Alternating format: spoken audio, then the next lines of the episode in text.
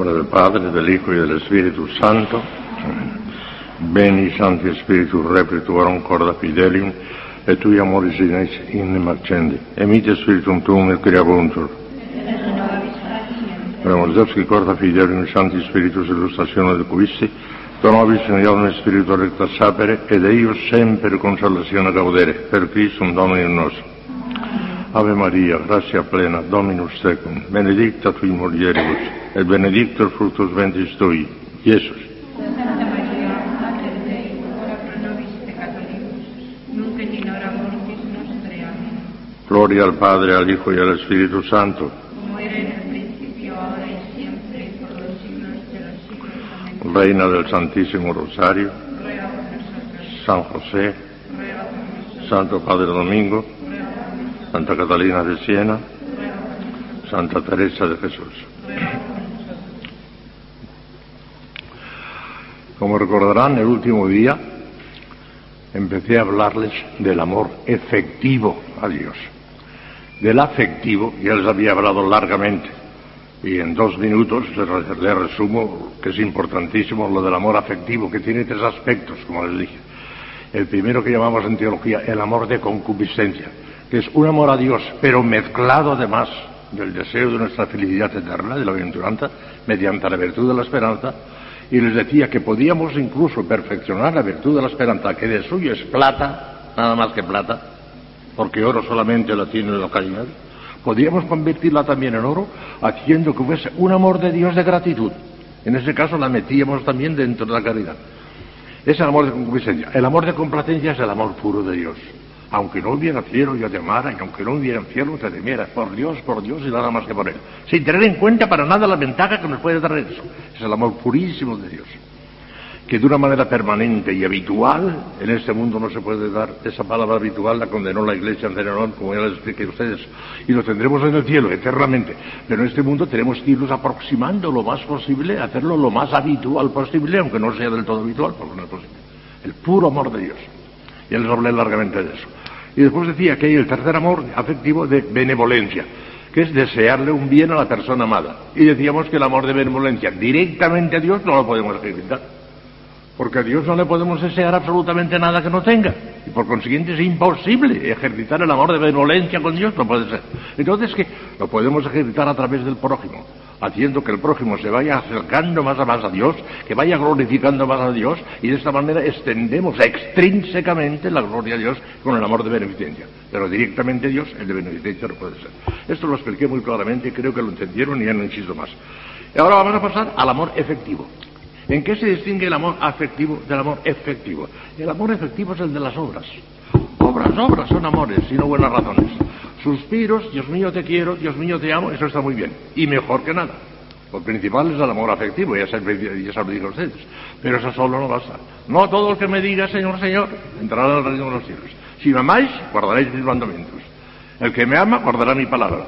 Y mi Padre le amará y vendremos a él y haremos nuestra morada dentro de él. Obras, obras. Y Santa Teresa nos decía, en la séptima morada, nada menos que arriba, después de haber descrito la unión transformativa, para esto es la oración, hijas mías. Para esto sirve este matrimonio espiritual. Para que nazcan siempre obras, obras, obras. Este es el amor efectivo. Las obras, las obras, las obras. La práctica cada vez más heroica de las virtudes. Eso es el amor efectivo.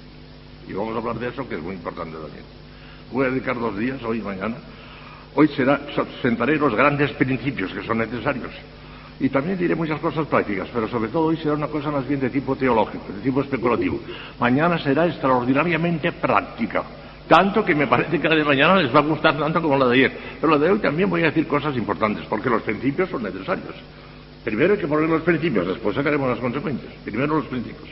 Pues vamos a hablar del amor efectivo, de ese amor que se manifiesta en las obras, en las obras. A Dios no podemos añadirle ni desearle absolutamente nada intrínseco a su divina esencia, pues es soberana, infinita y nada le falta ni le puede faltar. Solo podemos añadirle algo puramente extrínseco, o sea, la alabanza y la gloria proveniente de las criaturas, la cual se manifiesta ante todo y sobre todo de dos maneras. Practicando por amor de Dios los divinos preceptos, las virtudes, y conformando totalmente, identificando totalmente nuestra voluntad con la voluntad de Dios. Ya verán ustedes. La tela que hay aquí. Ya. Primero vamos a primero. El cumplimiento de la ley de Dios por amor, porque todo es por amor. Si no fuese por amor no sería ni amor efectivo siquiera, nada, faltaría todo. Es amor todo. El amor efectivo también es amor, pero en esa otra forma que le estoy diciendo. Bueno, pues el, cumplimiento de la ley de Dios por amor es el primer aspecto. Hay dos maneras muy distintas de cumplir la ley de Dios. En plan de mercenario, como los siervos, o por puro amor, como los hijos. El primero aspira a la recompensa prometida a los que cumplen la ley y a evitar el castigo que amenaza a los que no la cumplen. El segundo quiere, por encima de todo, complacer a Dios, aunque no hubiera cielo ni esperada, ni tampoco tuviera que tener al infierno. Esta segunda forma es una manifestación espléndida del amor efectivo hacia Dios. Vamos a escuchar un poquito lo que dice un autor que es el que mejor ha estudiado este punto. A mí me parece que lo mejor que he leído yo sobre este punto es de una obra que quizá conozcan ustedes o la tengan en la biblioteca, casi seguro.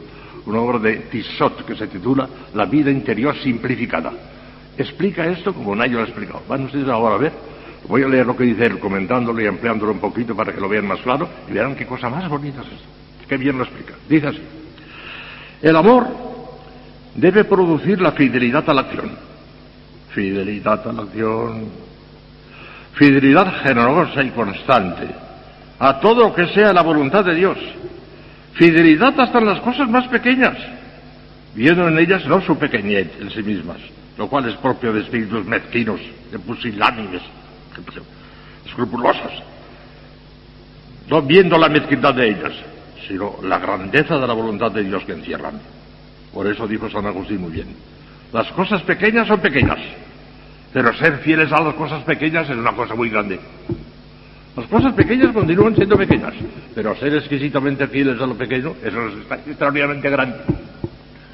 De una manera especialísima destacó Santa Teresita del Niño Jesús en los detalles pequeños. Fue la santa de la filigrana, del detalle. Me acuerdo, entre otras cosas, voy a contar muchas cosas, aquel incidente que tuvo un día, que por la noche, cuando ya estaba en su celda, que habían tocado ya silencio riguroso, se encontró que tenían tres alfileres las constituciones de las carmelitas les permiten tener dos grandes alfileres para sujetarse al escapulario, uno a la derecha y otro a la izquierda, dos. Y un día, sin saber por qué, ella no había cogido nada, no sin saber por qué, se encontró con tres. Habían tocado silencio. Pero sabía que la Constitución le decía que no podía tener más que dos alfileres. Entonces, ¿qué hizo? Si hubiera salido a la calle para ir a la, donde tienen los, hilos y cosen esas cosas, hubiera molestado a los demás. Eso no se puede hacer, no se puede molestar a los demás. ¿Sabe lo que hizo? Abrió sigilosamente la puerta de su celda, sigilosamente, y dejó fuera de la celda al alfiler. Detalle exquisito. Detalle exquisito. Con esos detallitos se hizo una gran santa, ya está. La cosa es pequeña, pero esa fidelidad exquisita y además salvando la caridad para con los demás, no molestándolas. Maravilloso. Así sí, pues anda, con, con, con, les podía citar no sé cuántos detallitos de eso. Así, en los detalles, que a veces son muy gravosos, de las leyes de disciplina o de rúbricas al celebrar la Santa Misa, por ejemplo, el sacerdote reconoce, ama y respeta esa cosa grande y santa que es la voluntad de Dios. Así también, en las prescripciones asaz minuciosas de su regla, el religioso sabe ver respetar esta voluntad siempre grande, siempre infinita, hasta los más pequeños íntimos detalles. No cumple el último detalle por, por escrupulosidad, por meticulosidad, por pusilanimidad, nada de eso. Por fidelidad exquisita hasta el último detalle. Nuestro Señor está todo entero, tan grande, tan vivo, tan adorable, en una hostia pequeña como en una grande. Lo mismo en la más pequeña partícula como en la, hostia grande de la procesión del corpus. Exactamente igual. Y por la misma adoración hemos de recoger las partículas que una hostia grande como la procesión del corpus. Y yo en eso tengo escrúpulos. ¿eh? Puede ser que me pase de la raya, tengo escrúpulos. Yo tiemblo al ver tantos sacerdotes, muchos, la mayoría, y les caen partículas al suelo, no se preocupan de la bandeja para nada, les caen partículas al suelo. Esa particulita vale tanto como la hostia del corpus exactamente igual. tienen un respeto tremendo a eso, por amor de Dios. Otros, cuando tienen, regresan con el copón y demás, y pasan el paño, lo sacuden. Hay que pasarle el dedo poquito y recoger las partículas, y después, si es preciso, limpiarlo con agua. Que vale tanto como la protección del cuerpo, es una partícula. Que tenéis esos detalles. Pues a lo que siga, a lo que vale. Una cosa parecida sucede con la voluntad de Dios. Las más insignificantes prescripciones de mi regla la contienen toda entera. Y en ellas he de adorar y he de acatar con la misma devoción que en las cosas grandes. No dejo perder partícula alguna de este bien sagrado, dice el doctor, claro. Miren, ustedes habrán oído hablar seguramente de una carmelita muy famosa española, la Madre Maravillas. La Madre Maravillas ha hecho lo que la Madre Ortega hizo con esto, exactamente igual. Como vio que el Carmelo en algunos aspectos no funcionaba como debía funcionar, ella quiso y pidió a la Santa Sede y obtuvo el tener un permiso especial para continuar el, Carmelo antiguo, tal como lo había hecho Santa Teresa, para continuar igual que Santa Teresa. Y ahora ya se va extendiendo por todo el mundo, y un montón de, pero todavía prevalece el otro, el, que no, no, y ha tenido disgustos tremendos. Pero precisamente la Madre Maravillas, que ya está el proceso en marcha, ya salvarán Santa Día menos pensado, porque hace unos milagros tremendos. Yo he estado rezando ante el sepulcro de ella en Aldehuela, junto a Madrid, allí es donde murió, y allí está enterrada. Bueno, pues resulta que esta le preguntaban alguna vez sus hijas, ¿qué tenemos para hacer para que el Espíritu Santo actúe en mí y me haga santa? Y contestaba, si tú le dejas, si tú le dejas. Y la vida de, Santa, de, la, Madre Maravilla escrita, que es un tomo grande, lo tengo en Madrid, se titula Si tú le dejas. Tenemos que dejarle porque si no, el Espíritu Santo no actuará. Tenemos que colaborar con él. Obras, obras, si tú le dejas. Pero si no le dejas, pues se retira. Ya. Una gran cosa, ¿eh? Que ustedes tengan también el espíritu dominicano 100% y no cedan un milímetro. Aunque venga el general de la orden. No cedan un milímetro a lo que quiso nuestro Padre Santo Domingo. Así es como querrán continuar la orden. Porque la orden ya sin ustedes ya pronto ya no, ya no será la que soñó Santo Domingo, ya no es. Y así como en la comunión, por pequeña que sea la hostia, sea grande, eh, me engrandece por mi contacto con Dios nuestro Señor, así también en la fidelidad al deber, por pequeñas que sean las observancias que me someto, siento que mi alma se ensancha y se dilata por mi contacto con Dios. Es cosa tan grande llegarse a Dios. Y esto es lo único que busco en mi fidelidad a las cosas pequeñas, establecer entre Dios y yo un contacto más perfecto, más continuo, más absoluto, de tal manera que al fin no haya punto alguno que de Él me aparte. Hasta el último detalle. No es pues la fidelidad a la prescripción o a la práctica por sí misma lo que me atrae. Esto sería mezquindad. Es la fidelidad a la prescripción y a la práctica por el contacto divino. Y esto es infinito. Así se explica la anchura, el desahogo y la libertad que vemos en el alma de los grandes santos. Los veo fieles a todo y al mismo tiempo libres en todo. Se siente que no están apegados más que a Dios solamente y que su alma nada quiere que no sea lo que Él quiera. Son exactos en todo, pero con esa exactitud viva, flexible, generosa, que se acomoda a todas las necesidades, que no conocen la rigidez farisaica las escrupulosas minuciosidades, ni las inquietudes meticulosas, ni la pusilanimidad. Qué bien dicho. Cuando yo comprenda como ellos, los santos, que mi fin no es ajustarme a la prescripción, sino ajustarme a Dios por la prescripción, encontraré también como ellos esa anchura en la exactitud, esa facilidad en ser fiel, esa grandeza en lo pequeño, como ellos también no me sentiré prisionero, sino libre. No me ahogaré, sino que me ensancharé hasta en los detalles más insignificantes, en apariencia, de las reglas que tenga que observar. El Salmo 118, 32 dice, corrí gozoso por el camino de tus mandamientos cuando ensanchaste mi corazón. Qué bien dicho. Para que vean si es importante esto. No, quedan muchas cosas todavía por decir. Tales son las grandes ventajas del amor efectivo y la facilidad y el valor inmenso del cumplimiento de la ley divina por amor.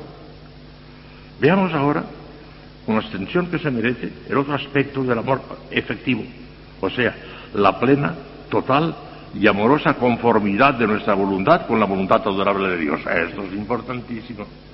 Esta tarde voy a comentarlo y responder la parte teórica, pero mañana responder la parte práctica de cómo hemos de identificarnos con la voluntad de Dios de una manera práctica. Verán cuántos detalles, ya verán, ya verán, ya verán mañana. Hoy también les voy a decir cosas importantes. Primero, naturaleza de la, de la conformidad con la voluntad de Dios. Consiste la conformidad con la voluntad de Dios en una amorosa, fíjense, en una amorosa, entera y entrañable sumisión y concordia de nuestra voluntad con la de Dios en todo cuanto disponga o permita de nosotros. Una definición completísima, recoge todos los elementos, pues ir poniendo uno por uno. Cuando es perfecta, se la conoce más bien con el nombre de santo abandono en la voluntad de Dios, maravilloso. Por sus manifestaciones imperfectas se la suele aplicar el nombre de simple resignación. ¡Oh, qué imperfecto es eso! Ya saben ustedes cuántas veces he hablado en contra de la resignación, no se resignen la resignación es llevar la cruz a rastras, que no puedo más, ya no puedo más. Eso no es propio un alma que ama a Dios. La resignación es una cosa imperfectísima, que bastante harán los seglares cuando se les muere el padre o la madre a cada fisco, y entonces parece que se resignan. Imperfectísima la resignación. No se resignen nunca. Cuando las visite el Señor con el dolor, den un vinco de alegría, denle gracias, te deu, porque me ha visitado con el dolor, con la enfermedad, te deu. Nada de resignación. Ustedes tienen obligación subir más arriba. La resignación es muy imperfecta. Para la gente del mundo hay que hablar de resignación porque no entienden otra cosa y, bastante harán si entienden eso. Para entender rectamente esta doctrina hay que tener en cuenta algunos prenotandos teológicos. Escuchen. Velos aquí. Primero, la santidad es el resultado conjunto de la acción de Dios y de la libre cooperación del hombre. Lo de la Madre Maravilla, si tú le dejas, tenemos que cooperar. La iniciativa tiene siempre Dios. Si Él lo va adelante, nosotros no podemos ir detrás. Pero tenemos que ir detrás. Tenemos que colaborar. Si tú le dejas. Ahora bien, si Dios trabaja con nosotros en nuestra santificación, justo es que Él lleve la dirección de la obra. Nada se debe hacer que no sea conforme a sus planes, bajo sus órdenes y a impulsos de su gracia. Es el primer principio y último fin. Nosotros hemos nacido para obedecer a sus determinaciones. Hemos nacido para obedecer a Dios nada más. ¿Está claro ese primer principio? El segundo, la voluntad de Dios, simplicísima en sí misma, de tal manera que se identifica con su propia esencia. Dios no tiene voluntad, sino que es voluntad infinita. Dios no tiene pensamiento, no tiene inteligencia, sino que es inteligencia infinita. No tiene nada añadido, no tiene ningún accidente. Todo es, es, es, es. Dios no tiene misericordia, es la misericordia infinita. No tiene justicia, es la, así todo. No tiene nada, es Él, ya está. Porque de algo sería un accidente, y yo no puedo tener accidentes. Bueno, la voluntad de Dios, simplicísima en sí misma, tiene diversos aspectos con relación a las criaturas. Escuchen que esto es muy importante. Los teólogos suelen establecer la siguiente división. Primero, voluntad absoluta. Voluntad absoluta es aquella que viene de Dios contra viento y marea. Por encima de todo se tiene que hacer eso porque lo digo yo y se acabó, no hay más que hablar. Voluntad absoluta, no condicionada, absoluta. Voluntad absoluta cuando Dios quiere alguna cosa sin ninguna condición, como la creación del mundo. Y, condicionada esa voluntad cuando la quiere con alguna condición, como la salvación de un pecador si hace penitencia, se arrepiente, y si no, no. Eso está condicionado a que haga penitencia, y si no, no. La voluntad absoluta se cumple siempre, quiera o no quiera el mundo. Se acabó, está por encima de todo. La condicionada depende de que tú le dejes. Depende. Segundo, voluntad antecedente y voluntad consiguiente. Oh, y eso tiene importancia enorme y se lo he explicado a ustedes ampliamente otros años. Pero como hay que repetir las cosas 34 veces, a ver si esta será la 35 y la ven clara. Voluntad antecedente es la que Dios tiene en torno a una cosa en sí misma o absolutamente considerada. Por ejemplo, la salvación de todos los hombres en general. Dice San, Pablo, y está, revelado por Dios, porque San Pablo es un escribiente del Espíritu Santo. Por eso cuando leemos la epístola de San Pablo, decimos, palabra de San Pablo, palabra de Dios, porque San Pablo no es más que el, escribiente, el, el mecanógrafo del Espíritu Santo, nada más. Pues dice San Pablo, o el Espíritu Santo a través de San Pablo, que Dios quiere la salvación de todos los hombres del mundo, de todos en absoluto. Decir que Dios quiere la salvación de todos menos de uno, herejía, blasfemia. Quiere la salvación de todos en absoluto, pero con voluntad antecedente. Si esos hombres que quiere salvar les da la gana voluntariamente de pecar y apartarse de Dios, entonces Dios con su voluntad consciente, con la segunda voluntad, no con la primera, quiere que se condene. Por culpa de él. ¿Ven ustedes cuán distinta es? la voluntad antecedente, la voluntad consiguiente. La voluntad antecedente es aquella que no tiene en cuenta las circunstancias, sino que es simplemente la voluntad de Dios. La consiguiente es aquella que tiene en cuenta lo que va a ocurrir. Es de importancia enorme. Voluntad antecedente es la que Dios tiene en torno a una cosa en sí misma y absolutamente considerada. Por ejemplo, la salvación de todos los hombres del mundo. Y voluntad consiguiente es la que tiene en torno a una cosa revestida ya de todas sus circunstancias particulares y concretas. Por ejemplo, la condenación de un pecador que muere impenitente porque le da la gana de no repetirse. Y ahora viene otra cosa importantísima también, la tercera manifestación. Hay que distinguir entre la voluntad significada o manifestada y la voluntad de beneplácito o no manifestada. Lo van a entender ahora muy claramente, lo explicaré muy claramente. Voluntad significada o manifestada es aquella que Dios ya la ha manifestado, por eso se llama voluntad manifestada, ya la ha manifestado. Los mandamientos de Dios, los mandamientos de la Iglesia, eso ya lo ha manifestado. La regla, las constituciones nuestras, ya, ya nos ha manifestado lo que quiere nosotros, ya está escrito, ya está manifestado. Y la otra, la voluntad no manifestada, o voluntad del beneplácito, significa lo que Dios querrá hacer, pero es que todavía no nos lo ha dicho, no lo sabemos. ¿Qué será de nosotros dentro de un año, dentro de 20 años? Dios ya lo sabe desde toda la eternidad. Hasta el último detalle ya sabe. Pero nosotros no. A nosotros no nos lo ha manifestado todavía. Es una, voluntad no significada, no manifestada. Esto tiene importancia extraordinaria también, ya verán ustedes. ¿Qué tenemos que hacer con la manifestada y qué tenemos que hacer con la no manifestada? Ay, cambia mucho la cosa, ¿de verdad? Escuche. Se entiende por voluntad divina significada o manifestada ciertos signos de la voluntad de Dios como los preceptos, las prohibiciones, el espíritu de los consejos evangélicos, los sucesos queridos o permitidos por Dios. La voluntad divina significada, manifestada de este modo, mayormente la que se manifiesta en los preceptos, pertenece al dominio de la obediencia. ¿Qué tenemos que hacer con la voluntad ya manifestada? Obedecer. A esos preceptos hay que obedecerlos. A esos consejos evangélicos que nos dan a nosotros como nuestra regla de Dios hay que obedecerlos. Lo propio, la respuesta a la voluntad manifestada es obediencia. Ahora lo que hay que hacer con la voluntad no manifestada. La voluntad divina debe o sea, la no manifestada, es el acto interno de la voluntad de Dios que no lo ha manifestado todavía, no sabemos cuál será, dentro de un año, de 20 años. De ella depende el porvenir todavía incierto para nosotros mismos sucesos futuros, alegrías y pruebas de breve o larga duración, hora y circunstancia de nuestra muerte. No sabemos nada de eso. Como observa San Francisco de Sales en la muerte de Dios, esa obra maravillosa, si la voluntad significada constituye el dominio de la obediencia, hay que obedecer. La voluntad de beneplácito pertenece al abandono en las manos de la providencia. Es distinto. Esto ya no es obediencia, sino abandono. ¿Obediencia de qué? Si todavía no sé, porque no lo sé, pero me abandono a lo que venga. Me abandono a lo que venga. Maravilloso. La verdad. Como largamente diremos más tarde, ajustando cada día más nuestra voluntad a la voluntad manifestada ya, ya sabemos cuál es, debemos en lo restante abandonarnos confiadamente en el divino beneplácito, ciertos de que nada quiere ni permite que no sea para el bien espiritual y eterno de los que aman al Señor y perseveran en su amor. Yo no sé lo que Dios permitirá de mí, pero lo que Dios quiero permitir de mí será para mi bien, eso seguro. Por consiguiente, estoy a la expectativa de lo que Dios quiera.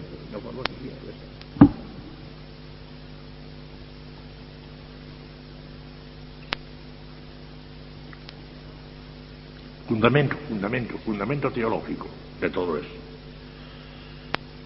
Hay un autor, tal Leo que tiene una bonita preciosa, El Santo Abandono. Yo lo tengo en mi biblioteca de Madrid. Es de los que mejor han escrito sobre esa voluntad no manifestada que exige de nosotros el Santo Abandono. Mira lo que dice, tu cosa más bonita. No se trata aquí ya de la conformidad con la voluntad divina, como lo es la simple resignación, que es imperfectísima, Dios mío, sino la entrega amorosa, confiada y filial de la pérdida completa de nuestra voluntad en la voluntad de Dios pues propios del amor, unir y así estrechamente las voluntades. Este grado de conformidad es también un ejercicio muy elevado de puro amor, ah, claro, elevado de puro amor, y no puede hallarse de ordinario sino en las almas avanzadas que viven principalmente de ese puro amor. Ese abandono total se encuentra en los grandes santos. Los demás nos podemos ir aproximando cada vez más, pero el total abandono en los santos. Es el puro amor. Mm, Ahora bien, ¿cuáles son los principales, los principios teológicos en que puede apoyarse esta unímoda sumisión y conformidad con la voluntad de Dios? Van ustedes saber que claramente lo dice mi profesor de un evangélico de Roma, el padre Garrigulo Grange, que tiene unas obras estupendas sobre espiritualidad. Por cierto, que el padre era entero, cuando estuvo en, Roma, le hizo mucho bien al padre Garrigulo, porque le dijo, le convenció, mire usted, si quiere usted santificarse, después de la Santa Misa, después de la Santa Misa, una hora entera de oración, no un ratito, una hora entera. Chico, le hizo caso al padre Garrigulo, y era un santo, era un santo. Yo me fijaba en el coro, él estaba enfrente, porque estaban los, profesores de los superiores, eran de los más antiguos, de los más superiores, yo estaba al lado izquierdo. Pero uno me dedicaba a la Madre Garigú y se le veía en la oración que estaba absorto, que estaba estático. Eso me mucho. Un día bajaba por una escalerita, ahí al coro teníamos que bajar por una escalerita muy estrecha, tan estrecha que teníamos que ir de uno en uno, no cabíamos dos. Y resulta que un día yo bajaba por la escalerita y detrás de mí inmediatamente venía el padre Gargulans. Bueno, y cuando llegué abajo, allí al entrar en el coro, al final de la escalerita, había agua bendita. Cogí agua bendita y se lo ofrecí al padre Gargulans y le besé la mano. El minero sorprendido. ¿Pero qué hace usted? Si usted, usted también es sacerdote, tiene tanta dignidad como yo. Está bien que ofrezca la bendita, pero besarle la mano, usted es tan grande como yo. Aquí va los santos como, como reaccionan. Eso lo dijo Garregulans. Pues bien, vean lo que dice Garregulans sobre los principios teológicos en que se funda esa voluntad de Dios. Primero, nada sucede que desde toda la eternidad no lo haya Dios previsto y querido o por lo menos permitido. Todo cuanto ocurre, si es bueno, lo ha querido Dios desde toda la eternidad. Y si es malo, lo ha permitido Dios desde toda la eternidad. Lo que permite es malo, permite el pecado, que es malísimo. Pero si no lo permitiera, no existiría. No puede existir absolutamente nada que no sea o querido, y en ese caso es bueno, o por lo menos permitido. Permitió nada menos que la constitución del Señor, pero sin quererla, como yo querer la constitución del Señor, que es un gravísimo pecado, pero la permitió para sacar ese bien inmenso de nuestra salvación. O sea que está bien claro que todo lo que ocurre o, lo ha querido Dios o lo ha permitido Dios. Sin eso querido o sin esa permisión no se puede ocurrir absolutamente nada. Dios no puede querer ni permitir cosa alguna que no esté conforme con el fin que se propuso al crear. Dios no se contradice nunca. Es decir, con la manifestación de su bondad y de sus infinitas perfecciones y con la gloria del Verbo encarnado Jesucristo, su Hijo unigénito. Primera Corintios 3:23. Siempre Dios no se contradice, busca siempre su gloria, pero en esa forma tan desinteresada, que su gloria consiste en hacernos gloriosos en eso consiste. Tercero, sabemos que todas las cosas contribuyen al bien de los que aman a Dios, lo dice San Pablo Romanos 8:28, de aquellos que según sus designios han sido llamados y perseveran en su amor. Todo contribuye al bien, todo, Lo que parece bueno y lo que parece malo. Una enfermedad a veces es una inmensa bendición de Dios, una enfermedad. Cuarto, sin embargo, el abandono en la voluntad de Dios a nadie exime de esforzarse en cumplir la voluntad de Dios significada, la ya manifestada, en los mandamientos, en los consejos, en los sucesos, abandonándose en todo lo demás a la voluntad divina patio. Venga lo que venga, lo que Dios quiera, por misterioso que nos parezca, evitando toda inquietud y toda agitación, con paz. Excelencia y necesidad de practicar estas cosas. Es muy bonito lo que os voy a decir. Por lo que llevamos dicho, aparece clara la gran excelencia y necesidad de la práctica cada vez más perfecta del santo abandono en la voluntad de Dios. Lo que constituye la excelencia del santo abandono es la incomparable eficacia que posee para hacer practicar con perfección las más excelsas virtudes y para establecer el reinado absoluto de Dios sobre nuestras voluntades. Hay un dominico italiano, padre Pinni, ya murió, es del siglo pasado, pero escribió unos libritos pequeños, preciosos, sobre el santo abandono. Yo los tengo en italiano, los tengo en Madrid. el padre Pini, dominico, y habló del santo abandono como... Eh, alguno de ellos está traducido al español, o tradujeron con un título ridículo, como muchas veces hacemos los españoles, eh, el, el, cielo en la tierra. Eh, total, que él ha escrito esos libritos estupendos, estupendos, y habla del, de la santa abandono de una manera tan preciosa, como ustedes sabían. El padre Pini, Pini se escribe Pini con la última I es griega, Pini, escribió, como he sabido, una hermosa obrita, dos, para poner de manifiesto la excelencia de la vida de abandono en la voluntad de Dios. En ella prueba el insigne dominico que esta, fíjese bien, a cada cosa de las que voy a decir ahora dedica un capítulo. Precioso, lo desarrolla maravillosamente. Cada una de las cosas, de las ventajas que tiene eso. En ella prueba el insigne dominico que esta es la vía que más glorifica a Dios, la que santifica más al alma, la menos sujeta a ilusiones, la que proporciona al alma mayor paz, la que mejor hace practicar las virtudes teologales y morales, la más a propósito para adquirir el espíritu de oración, la más parecida al martirio o inmolación de sí mismo, y la que más asegura en la hora de la muerte. Cada cosa de estas las va poniendo en un capítulo. La necesidad de entrar por esta, por esta vía puede demostrarse por un triple capítulo. Y aquí terminaré hoy. Porque mañana empezaré a modo de practicarlo, a modo de practicarlo. Mañana verán qué práctico. Pero ahora todavía voy a decir que la necesidad de entrar por esta vía puede demostrarse por un triple capítulo que lo verán ustedes muy claro. Primer capítulo. El derecho divino. Dios tiene derecho a eso. El derecho divino. Y esto en dos aspectos. Porque somos siervos de Dios en cuanto criaturas suyas. Dios nos creó, nos conserva continuamente en el ser, nos redimió, nos ha ordenado a Él como a nuestro último fin, y no nos pertenecemos a nosotros mismos, sino a Dios. Primera Corintios 6, 19. Tiene derecho, ¿verdad? Es nuestro creador. Tiene derecho a que lo obedezcamos. Y segundo aspecto, somos hijos de Dios, además de esclavos. Los esclavitos de, de Puerto Rico me encantan, son maravillosos. Y se llaman esclavos porque han querido porque ellos también se sienten hijos de Dios, vaya se sienten, pero quieren darse ese sentido de humildad, de, de, de, esclavitos, esclavitos, son la mar de humildes, son encantadores, pero más de esclavos son hijos de Dios y ellos lo saben muy bien. Somos hijos y amigos de Dios. El hijo debe estar sometido a su padre por amor. Y la amistad, somos amigos por la caridad, como ya les expliqué, la amistad produce la concordia de voluntades, idem vele non vele, el mismo querer y el no querer si entre dos amigos no hay el mismo querer y el no querer, no hay amistad verdadera, es falsa. Segundo, primero hemos dicho que el derecho divino, que Dios tiene derecho. Segundo, nuestra utilidad, por la cuenta que nos tiene. Nuestra utilidad. Por la gran eficacia santificadora de esta vía. Ahora bien, la santidad es el mayor bien que podemos alcanzar en este mundo, hijas mías. Y el único que tendrá una inmensa repercusión eterna en el cielo. Todas las demás mm, bienes palidecen y se esfuman ante él. Importa la salud, la larga vida, pasarlo bien, no tener enfermedades, no tiene importancia ninguna. La santidad, la santidad. Intenté decírselo un poquito a la gente el domingo pasado de la homilía, pero no entienden. Es el dinero, y pasarlo bien, no entienden. Y tercero, esto es emocionante y termino hoy. Ahora es en punto las siete. Termino hoy con eso. El tercer aspecto es el ejemplo de Cristo. Toda la vida de Cristo sobre la tierra consistió en cumplir la voluntad de su Padre Celestial. Al entrar en el mundo dijo, he aquí que vengo para hacer, Dios mío, tu voluntad. Hebreos 10, 5, 6.